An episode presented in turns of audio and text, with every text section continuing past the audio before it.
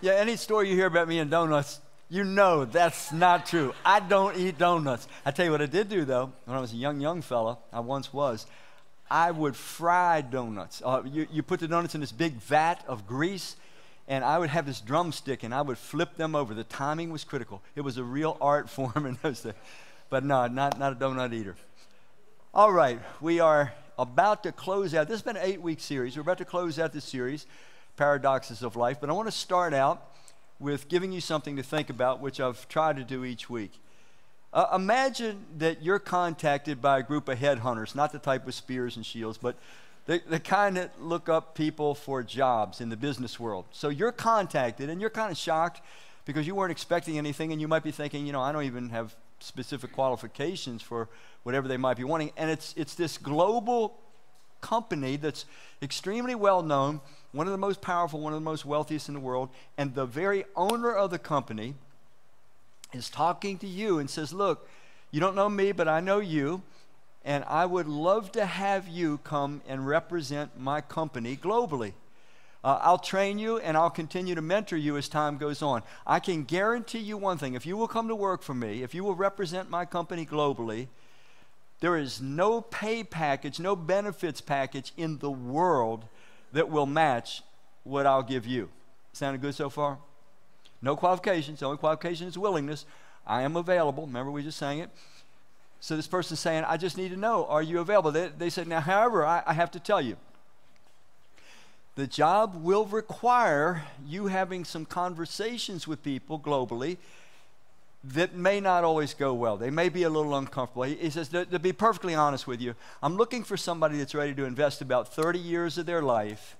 And after that, you will be so set you won't ever have to think about working again. But honestly, the job might be dangerous at times, to be very honest. Now, here's the thing no matter how much un- discomfort you have, no matter how much danger you are in, here's my word to you, owner of the company. My word to you is that I will always personally move heaven and earth, do whatever is necessary to rescue you if you're in a bad situation. I will always have your back. However, it could be a little dangerous at times. How many of you would be a little not so sure if you want the job. Can I just see your hands? You can raise them a little higher so I can see them. Okay. How many of you would say, I want the job, Randy? I want it right now. Okay. You're hired. what I just gave you essentially was the job description that Jesus Christ gave to a man called Saul of Tarsus. We know him as the Apostle Paul. Spirit of God used him to write 13 books of the New Testament. It's really amazing. When you read about Paul's conversion in Acts chapter 9, it's about AD 35. And when he confronts, when the risen Christ confronts Paul, who was seeking to destroy the church of Christ, he, he tells him, he says, Look, you're, you're a chosen servant, which must have been a shock to hear. He says, You're, you're a chosen servant of mine.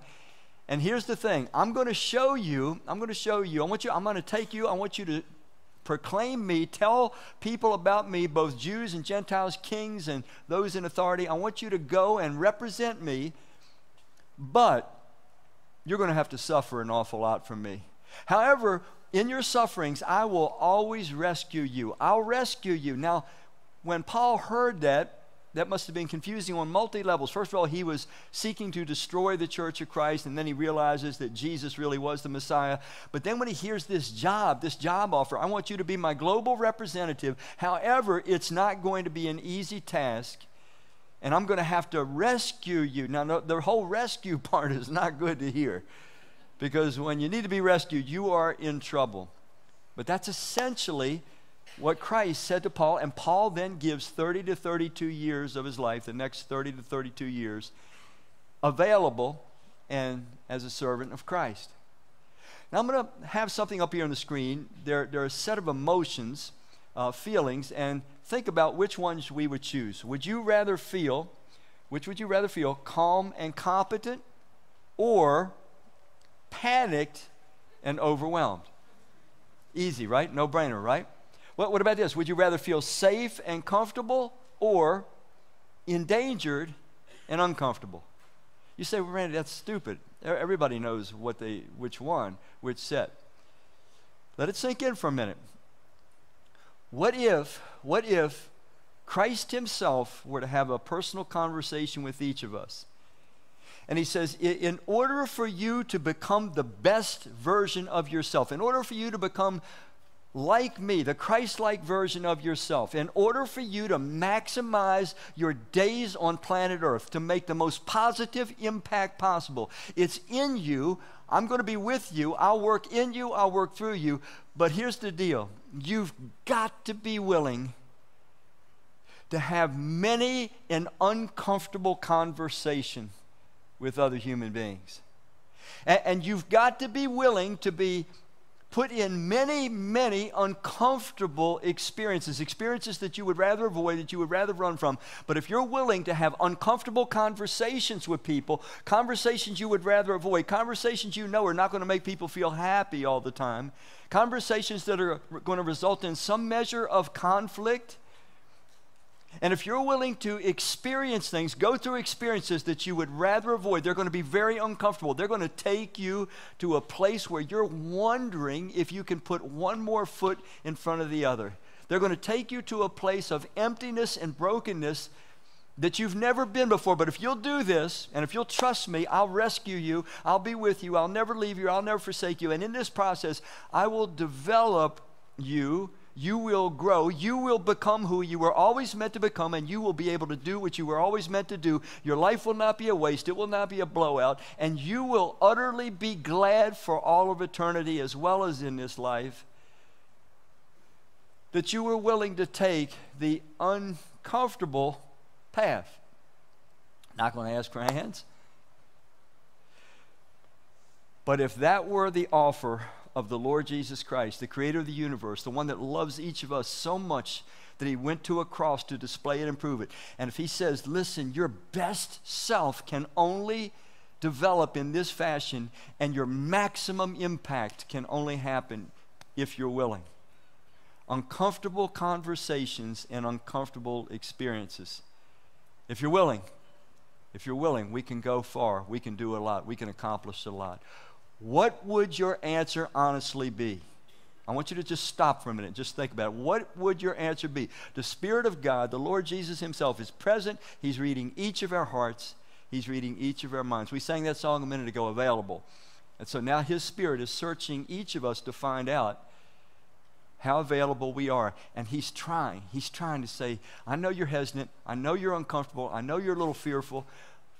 But just trust me. Just trust me. You'll be so glad. The world will be so glad. Everybody that crosses your paths will be so glad if you'll just be willing to trust me. I'll show you something you would never believe. I'll show you that there is tremendous strength and power in weakness. We're in this series called The Paradoxes of Life. And each week, and this is the final week, I'll say it, a paradox is something that on the surface does not look to be true, but in fact it actually is true. And when it comes to spiritual things, that's often the way it is for us because we don't know how much we don't know. We all think we know more than we really know because we're sense governed creatures and things that are spiritual we can't really uh, we can't get our hands around quite as, as easily the other thing we don't know is that we don't know how much jesus actually knows about everything in life we tend to segment parts of our life and think you know when it comes to this part of my life i'll handle this my way uh, I don't really need Jesus' instruction, direction, advice in this area. Hence, spiritual truth is always seems sometimes paradoxical to us. Now, here's, here's our paradox for today we're going to cover strength in weakness. This is a portion of scripture I've covered a lot of different times. I'm going to take a different angle on it today, and it's an angle that, frankly, uh, after a multitude of years of dealing with this portion of Scripture, that, that the Spirit of God kind of showed me in a different way this past week, which is a lesson in and of itself. We can read God's Word over and over and over and over, decade after decade, and, and there are spiritual layers that God can show us that we never saw before. All right, I'm going to take you right to the passage. This is written by the Apostle Paul. Once again, I told you how he was, you know, uh, converted, where Christ, the risen Christ, appeared to him. This is about 22 years after Paul had been a follower of Christ. and he follows Christ a total of about 30 to 32 years. It's a little bit difficult to, to get exact on that, but this is about 22 years into being a follower of Christ. Here's his words. He says, Even though I have received such wonderful revelations from God, so to keep me from becoming, what is the word? Proud. Let, us mark that off. We human beings, ironically, we have a tendency, a proclivity to become proud about the most silly things. I, I, suspect the reason is is because without Christ being present and without us getting the affirmation of our value by seeing in his eyes and the tone of his voice, we're always searching for affirmation for our value. And hence, one of the ways that we try to feel more valuable, more important, is comparing ourselves favorably in some area of life to others and we get a little bit puffed up, a little bit proud, and it's kind of pathetic, but that's what we tend to do.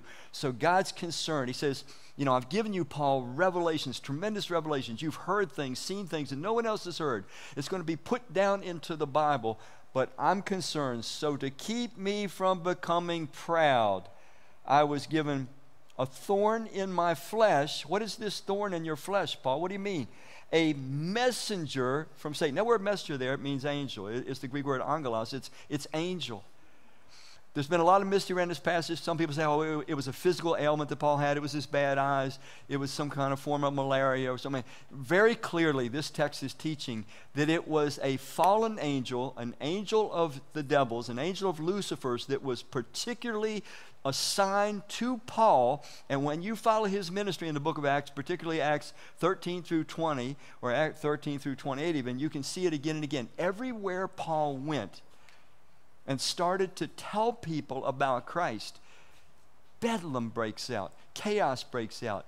Uh, resistance. He meets resistance again and again. You're going to see in a minute just how severe the resistance was. I believe it was this particular angel that created chaos and resistance everywhere Paul went.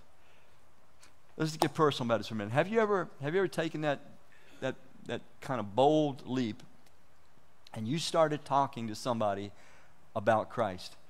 You know, you were maybe a little hesitant, a little shaky, but you just started talking to them. Christ was, uh, you know, the most important person in your life, so you want to share with them. You, you want to, if possible, draw them, attract them to Christ. And you started talking to them about Christ, and then all of a sudden, they became resistant. Uh, they, they, they didn't seem like they were welcoming what you were talking about. They seemed like they were putting up guards and even pushing back. How many have ever had that experience? Okay. Paul's experience of resistance seemed to revolve around this angel, but you got to get it. God's allowing this angel to torment Paul so that Paul won't get proud because when we are proud, we, we taint the message of Christ. We pollute the message of Christ. We contaminate the message of Christ when we're proud. The most almighty person in the universe is Jesus. The most humble person in the universe is also Jesus. Hence, unless we communicate the message of Christ in humility, we give a distorted depiction of what God is really like. That's why it's so important to God that we retain, gain and retain humility. I'll put it all together now because I know I've broken up a lot. Even though I received such wonderful revelations from God, so to keep me from becoming proud, I was given a thorn in my flesh, a messenger, an angel from Satan to torment me and keep me from becoming, once again, proud. God would rather have me uncomfortable, tormented for this short journey in this life to keep me from in any way becoming proud and thereby not being able to serve him effectively. I don't know about you, but I prayed prayers. When I was 23 years old and I became converted, I prayed fanatical, fervent prayers. Oh God, I want you to have every aspect of my life. I want you to be completely in control. I want to serve you with every breath that I breathe. I want to be as useful to you as a human being could ever be. I prayed crazy prayers, and I don't regret them at all.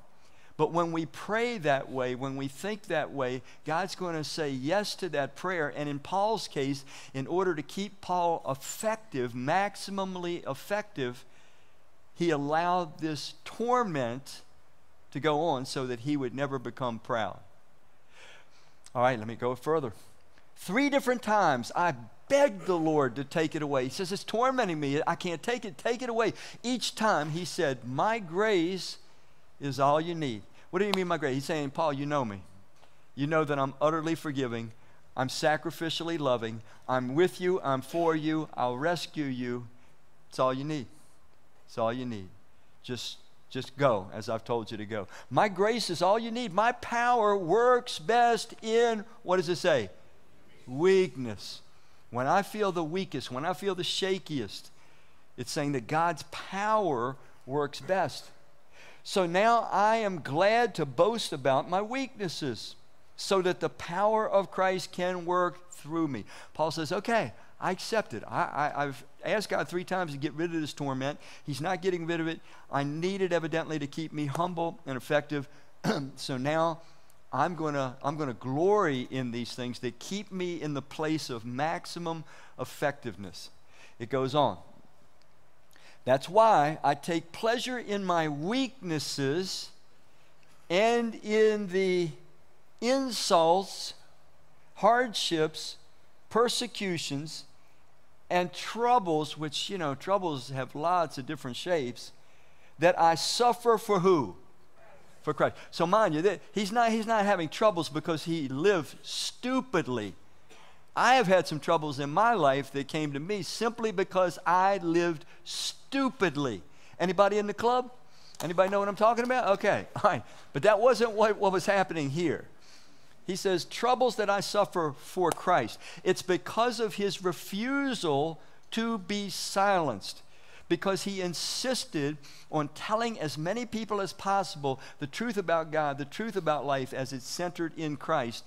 That's why he received insults. That's why he underwent hardships. That's why he was persecuted. And that's where these troubles came from. For when I am weak, then I am strong.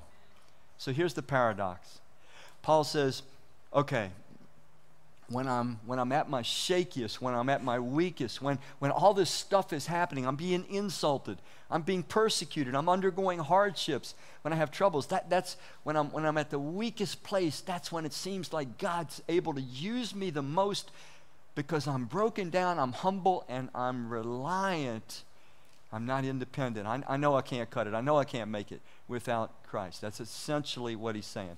So here's our first question What kind of weakness are we talking about? Because he said, when I'm weak, then I'm strong. Strength in weakness. So, what kind of weakness? Now, your mind, my mind, might tend to go toward, well, yeah, I've got this weakness. We have these weaknesses. And we tend to think about some sort of a, a tendency we may have toward a certain type of sin. Again, the word sin, when it's used in Scripture, it's God's way of telling us this is contrary to the way I've designed you. God doesn't arbitrarily make up rules to stifle us and box us in. He simply tells us, This is how I designed you, and if you live contrary to this, I'm going to call it sin. It means that it's destructive for you ultimately, maybe not initially, as well as being hurtful for other people. So we tend to think of a weakness. It's like, yeah, man, I got this weakness toward, I don't know, you fill in the blank. What is it? Gambling, pornography, I, I don't know what. It could be anything. So, we think of weakness like that, but that's not the way Paul's using it here. He, he, he's not thinking of it like that. Now, granted, okay, that kind of weakness too can humble us, bring us down, bring us to a place of, of great reliance on God, and that's always a good thing, but that's not honestly what Paul's talking about there.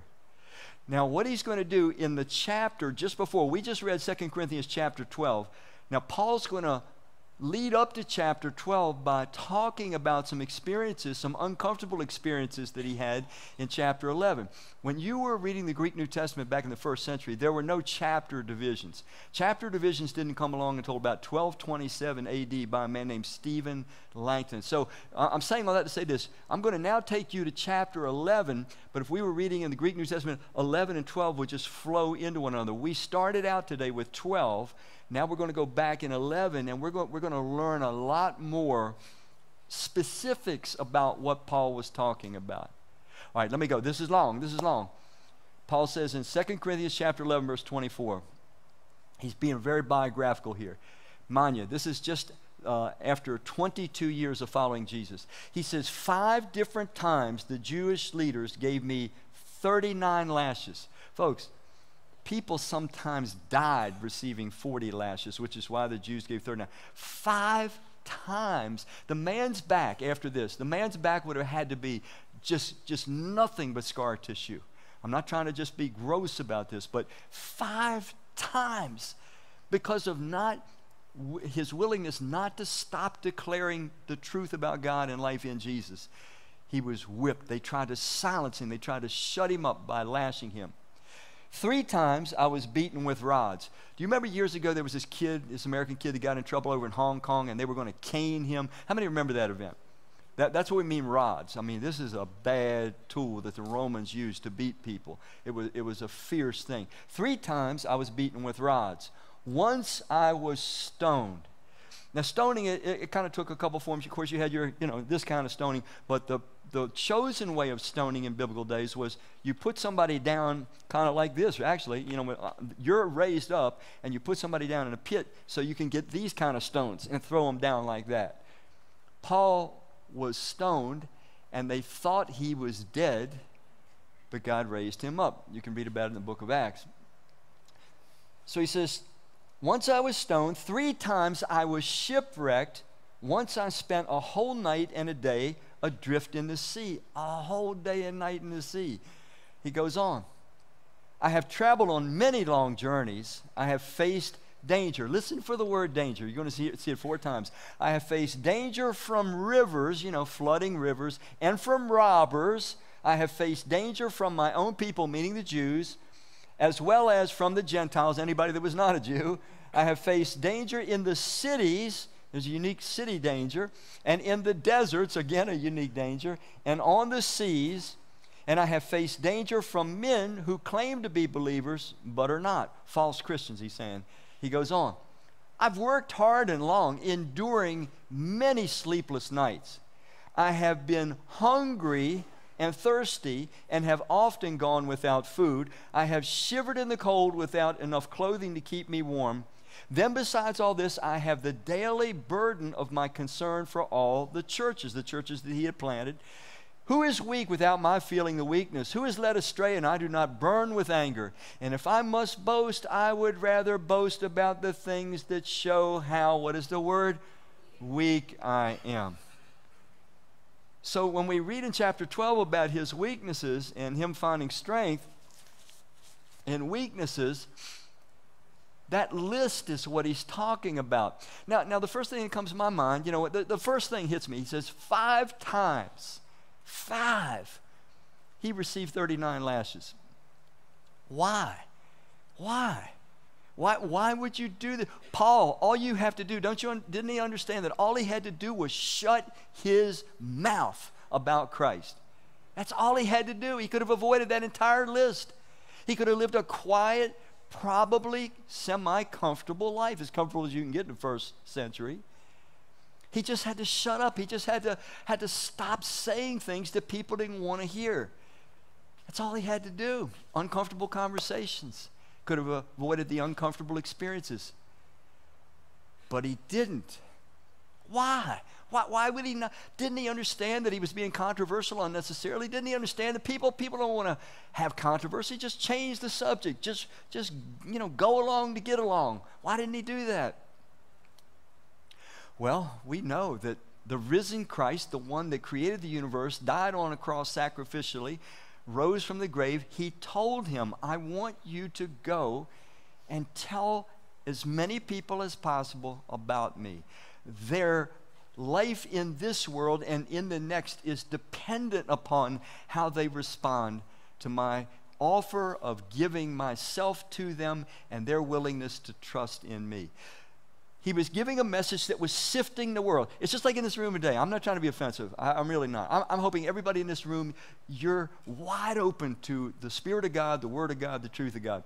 But the, the likelihood is there's someone in here, or at least maybe even a few, you're absolutely closed. You're resistant. You don't, you don't even, you're not even here for, you know, the reason of seeking God. You're here maybe because somebody cursed you, or maybe you're, you're trying to uh, accomplish something, you know, to show someone that you're a good person, a moral person, whatever. I, I don't know. There's all kinds of reasons. But as the message of Christ goes out, you and I, all humans, we're being sifted. In, in, Acts 13 47, the Apostle Paul went so far as to say to a group of people that were rejecting the message of Christ, he said, You, you are proving yourselves unworthy of eternal life. Meaning that by their rejection of Christ, they were throwing away God's offer, the one and only offer. And he says that's, that's serious business.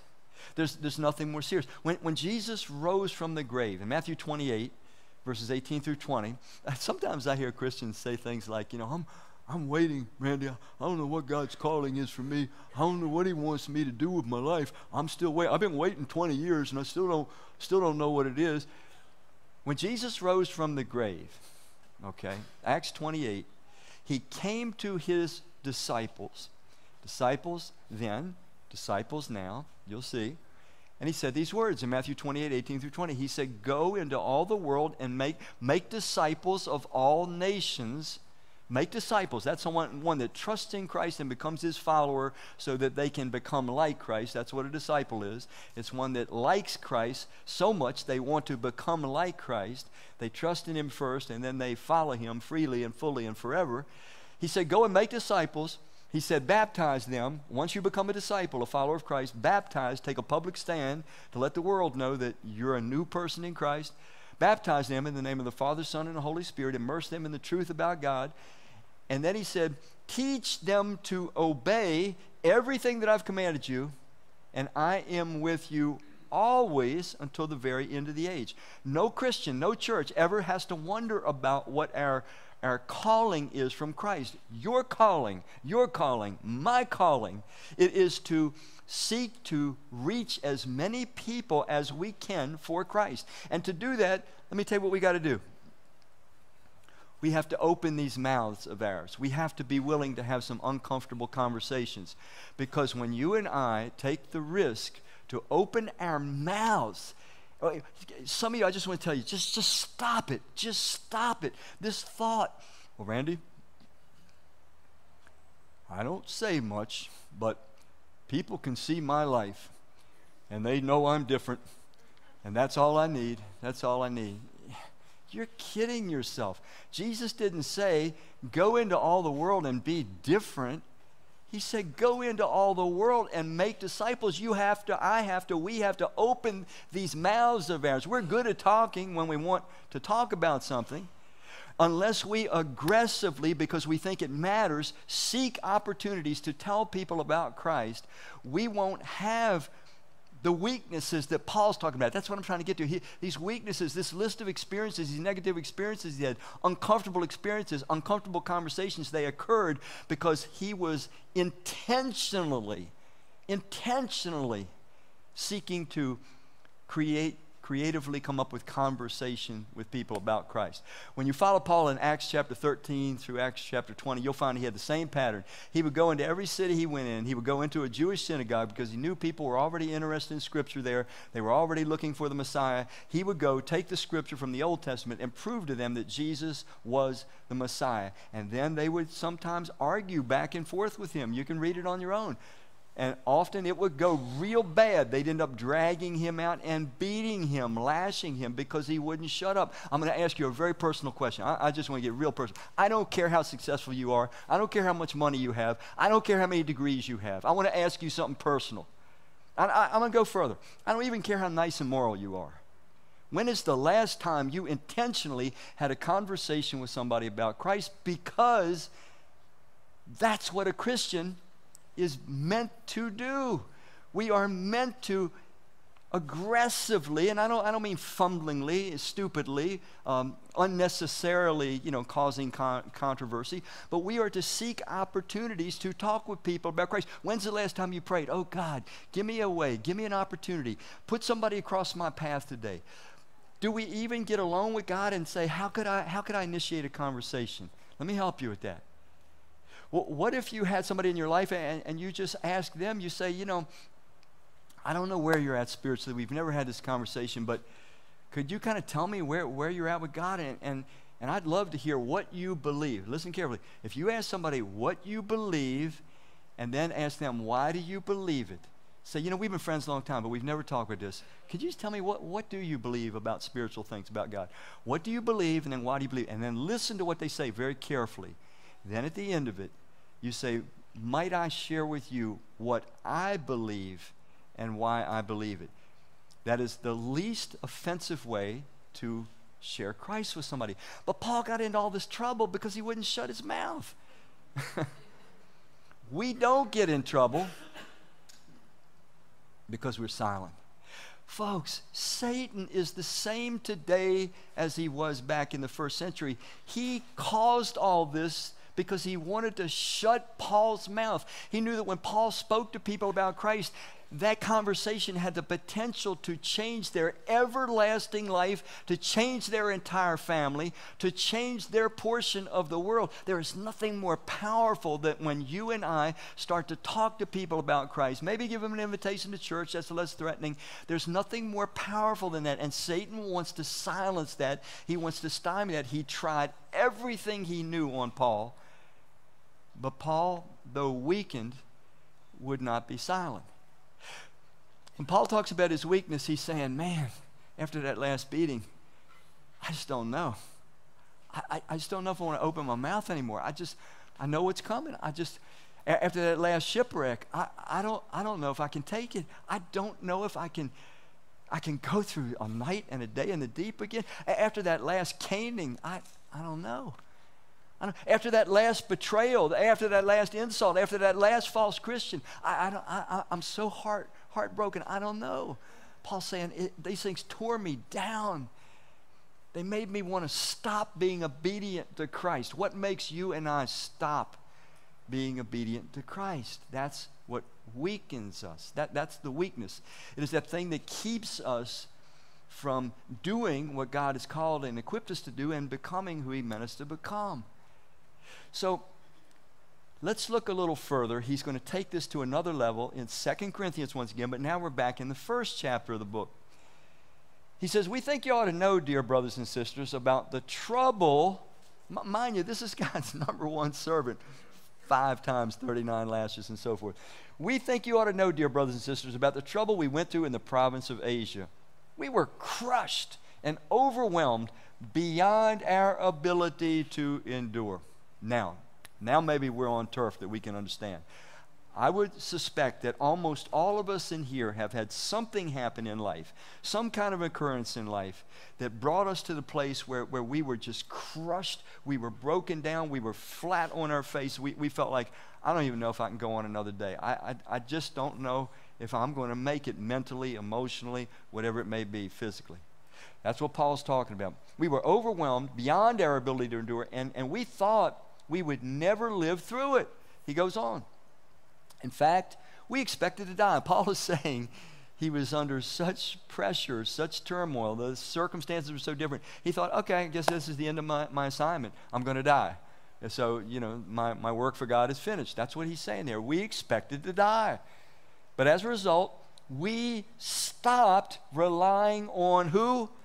Ourselves and learned to rely only on God. He's saying, when I came to the end of myself, I, I, was so pressured. I was, I was so desperate. I, had this energy where I was just crying out to God. I was just holding on. How many, how many of you know that experience? How many of you know what it is to be in a place where suddenly, for the first time, you, you are desperate to lay hold of God. You are pleading with Him about something. You are completely knocked out but you have this, this last gasp, as it were, energy, begging God for His intervention, trying to lay hold of God. How many know that by experience? That's good. And here's the sad part we rarely can have that same kind of intense energy to connect with God until the circumstances are sufficiently uncomfortable. It's sad. I, I, don't think it has to be that way, but it tends to be that way. So he says, we stopped relying on ourselves. We started relying on God who raises the dead, and He did rescue us. You're going to hear this rescue three times. He did rescue us from mortal danger, and He will rescue us again. Paul's saying, I'm not quitting. You're not going to stop me by, you know, whether it's lashes or shipwrecks or uh, hunger or thirst or insults and so forth. We have placed our confidence in Him, and He will continue to rescue us. So, Paul is saying, I learned that when I'm weakest, when I know that I can't cut it, when I have nothing left, when, when I'm about to cave and about to give up, when I'm scared to death, when the circumstances are putting so much pressure on me that, that I don't even know if I'm going to live through it, and I start relying on God, I've learned that, that He sweeps in, He rescues me, and He'll continue to rescue me until He's finished, until my task is done. That's essentially what Paul is saying. Paul is saying, and God is saying to us, You, me, we are essentially indestructible. We're not meant to be stupid. We're not meant to stand in front of a bus or, you know, a plague like we just went through. But we are essentially indestructible until our mission is fulfilled. Now, now we can live foolishly and die before our time. Scripture teaches that too. But, but it's saying that no matter what we go through, God will rescue us if we're staying on task, if we're staying faithful to Him. So let me take it to another. What, what kind of strength are we talking about? So, so we know at the weakness. The weakness is these things that they, they distract us and they get us where we're, we're suffering to the place where we're wondering if we can go on to be faithful to God. But, but what does this power look like, this strength that comes in weakness? Let, let, let me give you one thing to think about. Um, I, I, don't know how many of you, you people are, are um, you know, gym people or exercise people, but, but gym people, yeah, somebody, somebody, gym people have a term, uh, and it, it's called hypertrophy. And hypertrophy means that, that I have worked hard enough in exercising in the gym that I have made little micro tears in my muscles. Uh, hypertrophy is, is that thing you work for in the gym that causes your muscles to actually get into a growth cycle. But there's two things you usually have to do to get in that growth cycle. You, you have to usually work to, can somebody put the word, it begins with F? Failure. Yeah, you have to work to failure, which means, let's say you're doing curls, you, you do until you can't I, I can't quite get that last one. You work to failure, okay? And you also have to push beyond your ability. The thing that everybody in the gym scene knows is this when you go in there, you might only be able to, oh, I don't know, let's say you can only bench 225 or something like that, but if you continue to pers- persevere, you'll get where you can bench 265 and so forth. It, it's, you have to go beyond what you can so that you can what was once impossible. You, you end up being able to do what's impossible. In other words, you have to push beyond, you have to go beyond in order to stir growth. And, and, so, essentially, what Paul was saying when you go through these things and you rely on Christ and you find his strength, it was there all along, but you didn't know how to tap into it, you didn't have the energy to tap into it, you find that suddenly you are strengthened so that you're not so afraid. Let me just, let me get at what I'm trying to say. Some of us in here, the reason we haven't had a conversation with anybody about Christ in a long time, I'm going to give you a couple of reasons to think about. You, you, you tell me which one best fits. Some of us are too doggone self-absorbed. All we care about is, you know, our own life and our own comfort and our own problems. Our whole life just revolves around me, my, us, you, you know, just, just make it easier, better. We whine and complain if everything does good. Some of us are just too doggone self-absorbed. We don't have any energy or inclination to talk to anybody about Christ. Some of us don't talk to anybody about Christ because we feel incompetent. We, we feel, oh, what if they ask me something, Randy, that I can't answer? Well, study to show yourself approved unto God, a workman that needs not be ashamed, it says in 1 Timothy 2.15. Get in your Bible, let that Bible get in you. But if they do ask you a question you can't answer, you know what you say? You say, wow, that's a good question. I don't know the answer to that. But I'm going to go and do some research and talk to some people that have more Bible knowledge than me, and I'd love to come back and share the answer with you. You don't have to be afraid if you don't know. But but the biggest thing that holds us back, so you got self-absorption, that's a big one. You got incompetence, that's another one. But but you know what the biggest one is? Who said it? Right there. Fear. It is fear. I'm afraid you won't like me anymore. You, you used to like me when I just talked about everyday stuff. You, you thought I was a good guy. You, you enjoyed my company. I could see it in your eyes, I could hear it in your voice. But man, I start talking about Christ, and all of a sudden your demeanor changes. And I can tell you, you're not liking me. I, I'm, I'm afraid you're going to reject me. In some cases, it does go further. I'm afraid that you're going to penalize me. Perhaps in a work environment, you know, you're going to take a significant loss. If you're living in the w- wrong part of the world, it's going to get a lot worse than that. If you're living in an Islamic nation somewhere, you might get physically attacked or even killed. But we're afraid.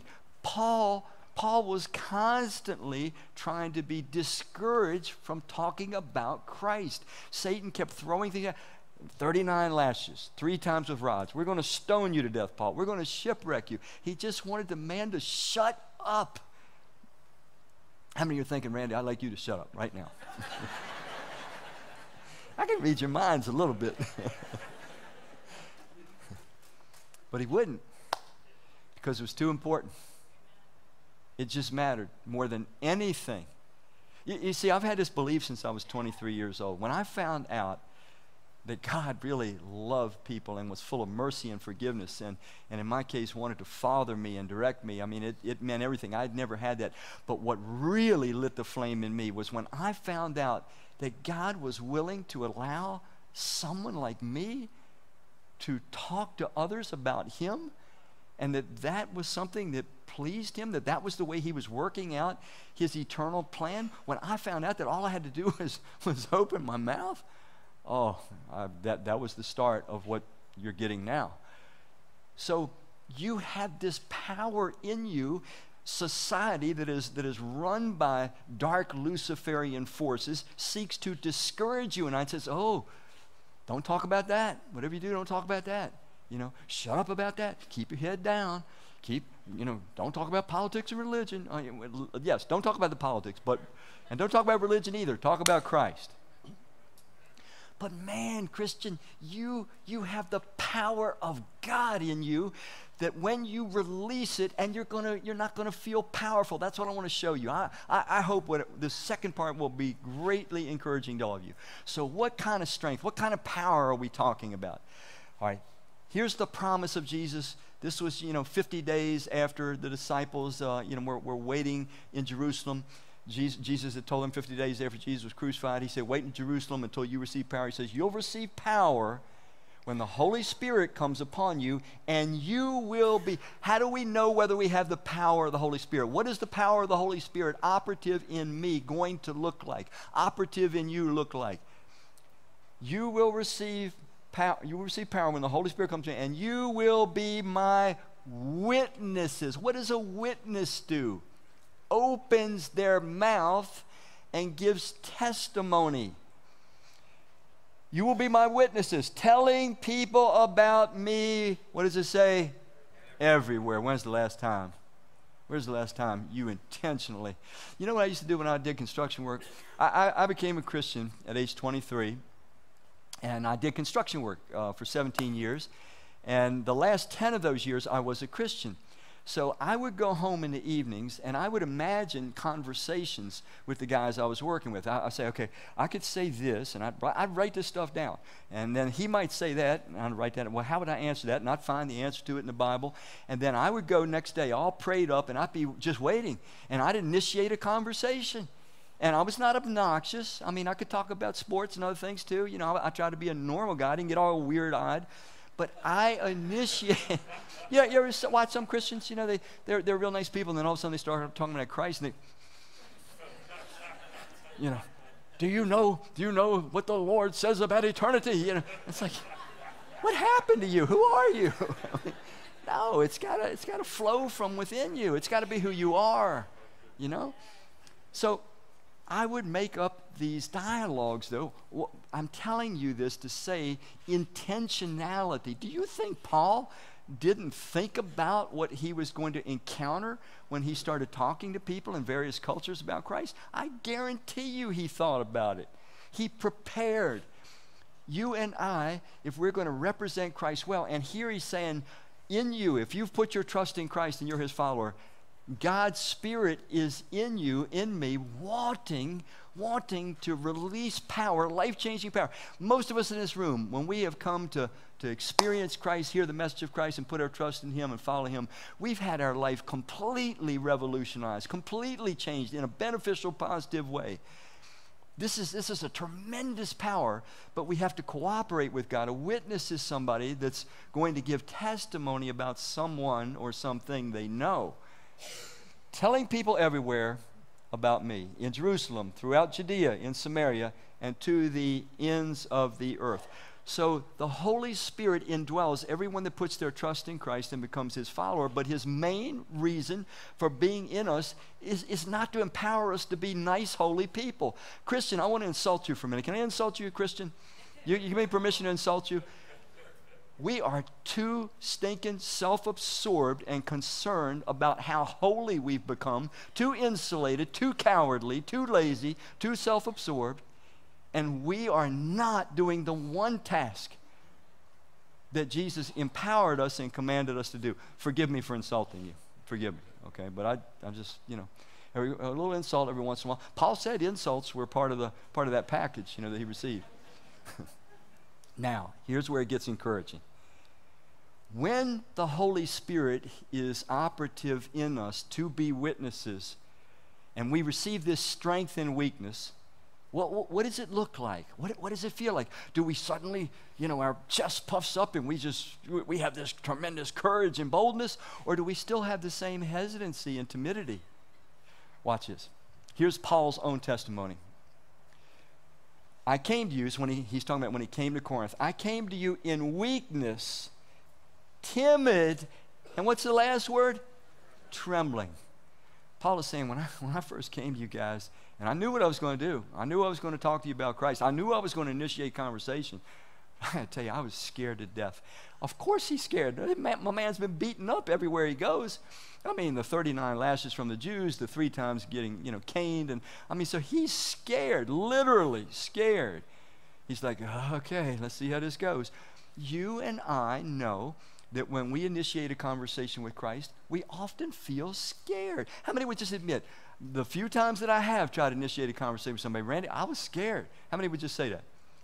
Yeah, because the person that once liked you may now think differently about you. And you don't like that, nor do I, nor did Paul. He says, I came to you in weakness, timid, and trembling. Now, mind you, this is the power of the Spirit of God in him. And my message and my preaching were very plain. Rather than using clever and persuasive speeches, I relied only on the power of the Holy Spirit. I did this so you would trust not in human wisdom, but in the power of God. Here's what I want you to see. Paul saying, I, I, I knew I was not very articulate. I, I, I knew I was not a great orator. I knew I was not, you know, able to be real persuasive, but I didn't want to be. I just wanted to be clear. I wanted to be straight. I wanted to be honest because I wanted your reliance to be on Christ alone. I wanted you to, to have a chance to objectively encounter Him. I didn't want my personality to overwhelm you or repulse you. So he's saying, though, here's what I want you to hear. When you and I are in league with the Holy Spirit, and we are stepping forward to be witnesses, we will often feel inside weak. We will not often feel strong. We will often feel scared. We will not often feel bold. But here's the key. But we do it. Just like Paul. We are unstoppable. We refuse to stop. We won't let anything stop us. We do what we're afraid to do because we've, we've become convinced it's the most important thing. And if we do it enough, and if we do it with enough people, some people are reachable. They will be brought to Christ. Their life will be transformed. Maybe their whole family, maybe generations in their family will be changed. We know that this is valuable enough. This can, now, here, here's, here's where the, this thing gets real. You see, unless you believe this to the core of your being, we won't do it we'll just say, well, you know, a little religion's good for your soul, good, good for your family, you know. That's not what we're talking about. We're talking about real Christ following Christianity. But when this power is operative in us, we don't always feel strong. Let me give an example in the book of Acts. So here's where the leaders uh, in the church in the book of Acts, they were dragged in by the Jewish leaders and they, they were forbidden to speak anymore about the name of Jesus. All right? And so they called the apostles back in and they commanded them never again to speak or teach in the name of Jesus. they go back to their, their fellow Christians and they start praying. Verse 29. And now, O Lord, hear their threats and give us, your servants, great, what is the word? Boldness in preaching your word. Goes on.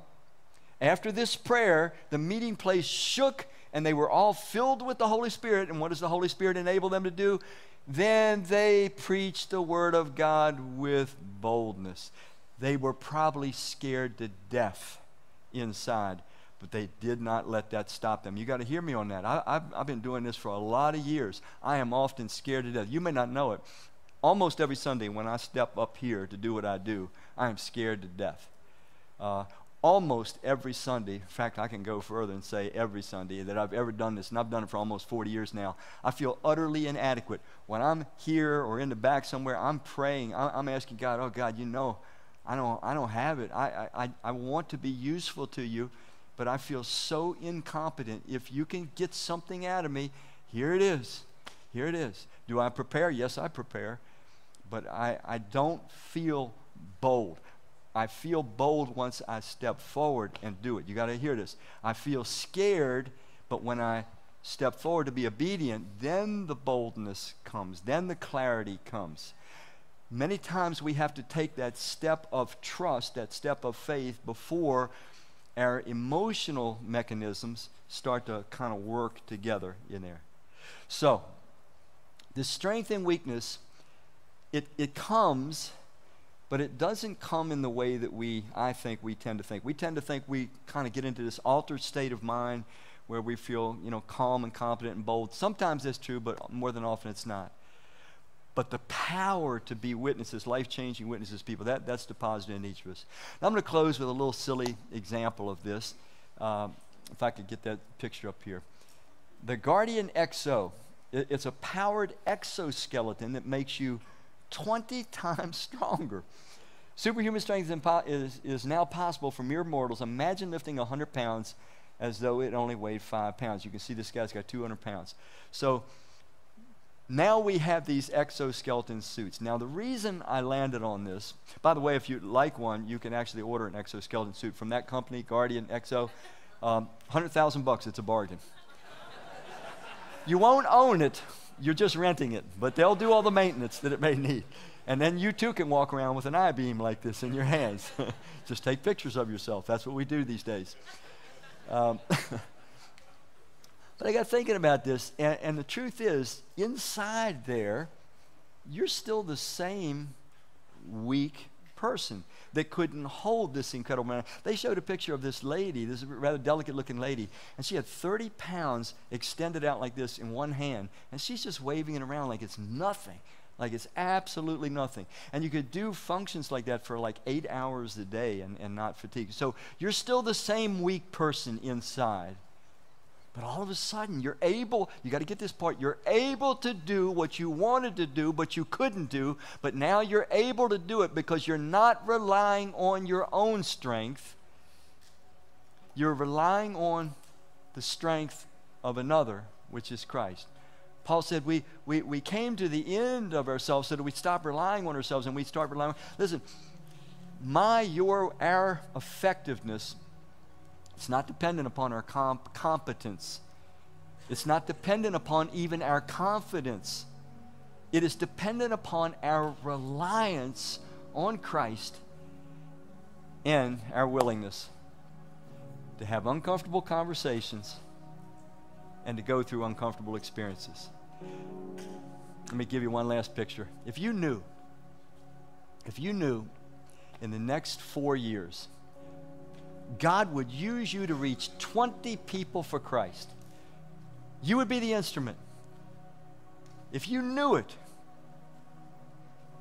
But to do that, you'd have to have a lot of uncomfortable conversations and experiences with people. What, what kind of experiences are you talking about, Randy? Well, people that once liked you not liking you, people that once loved you rejecting you, uh, jobs that you once held maybe now are threatened. I don't, I don't know.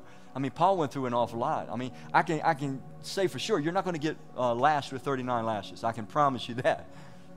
But what if you knew in four years, if you were unwilling to be quiet, but you were going to pray and you were going to take initiative and you were going to seek opportunities to talk to people about Christ, invite people to church, that you knew 20 people, you would absolutely be key in changing the eternal destiny of 20 people, as well as the present dynamic in their life and in their family.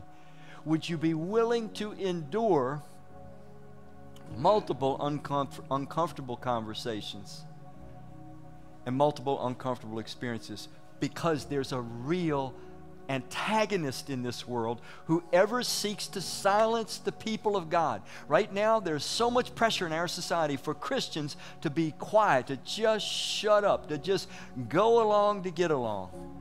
And we must not be silent, folks. We must not.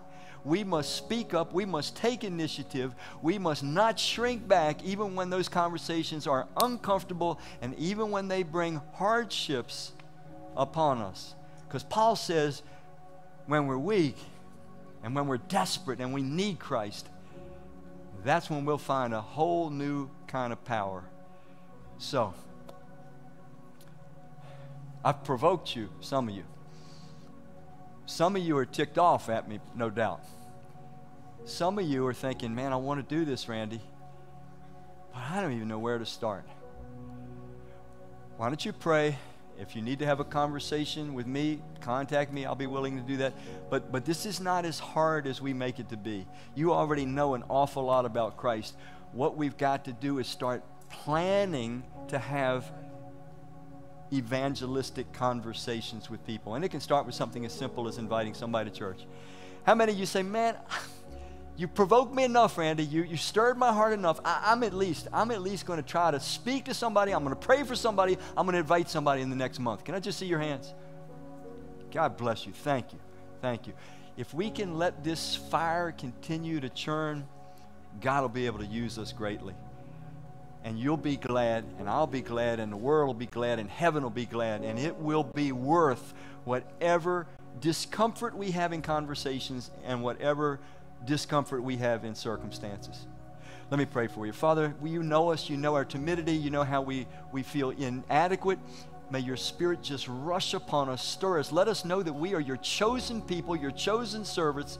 You are in us, you want to work through us, and we are the ones chosen to be your instruments to change the eternal destinies and the destinies of people in this world right here and now. Help us to have boldness. We ask it all in Christ's name. Amen.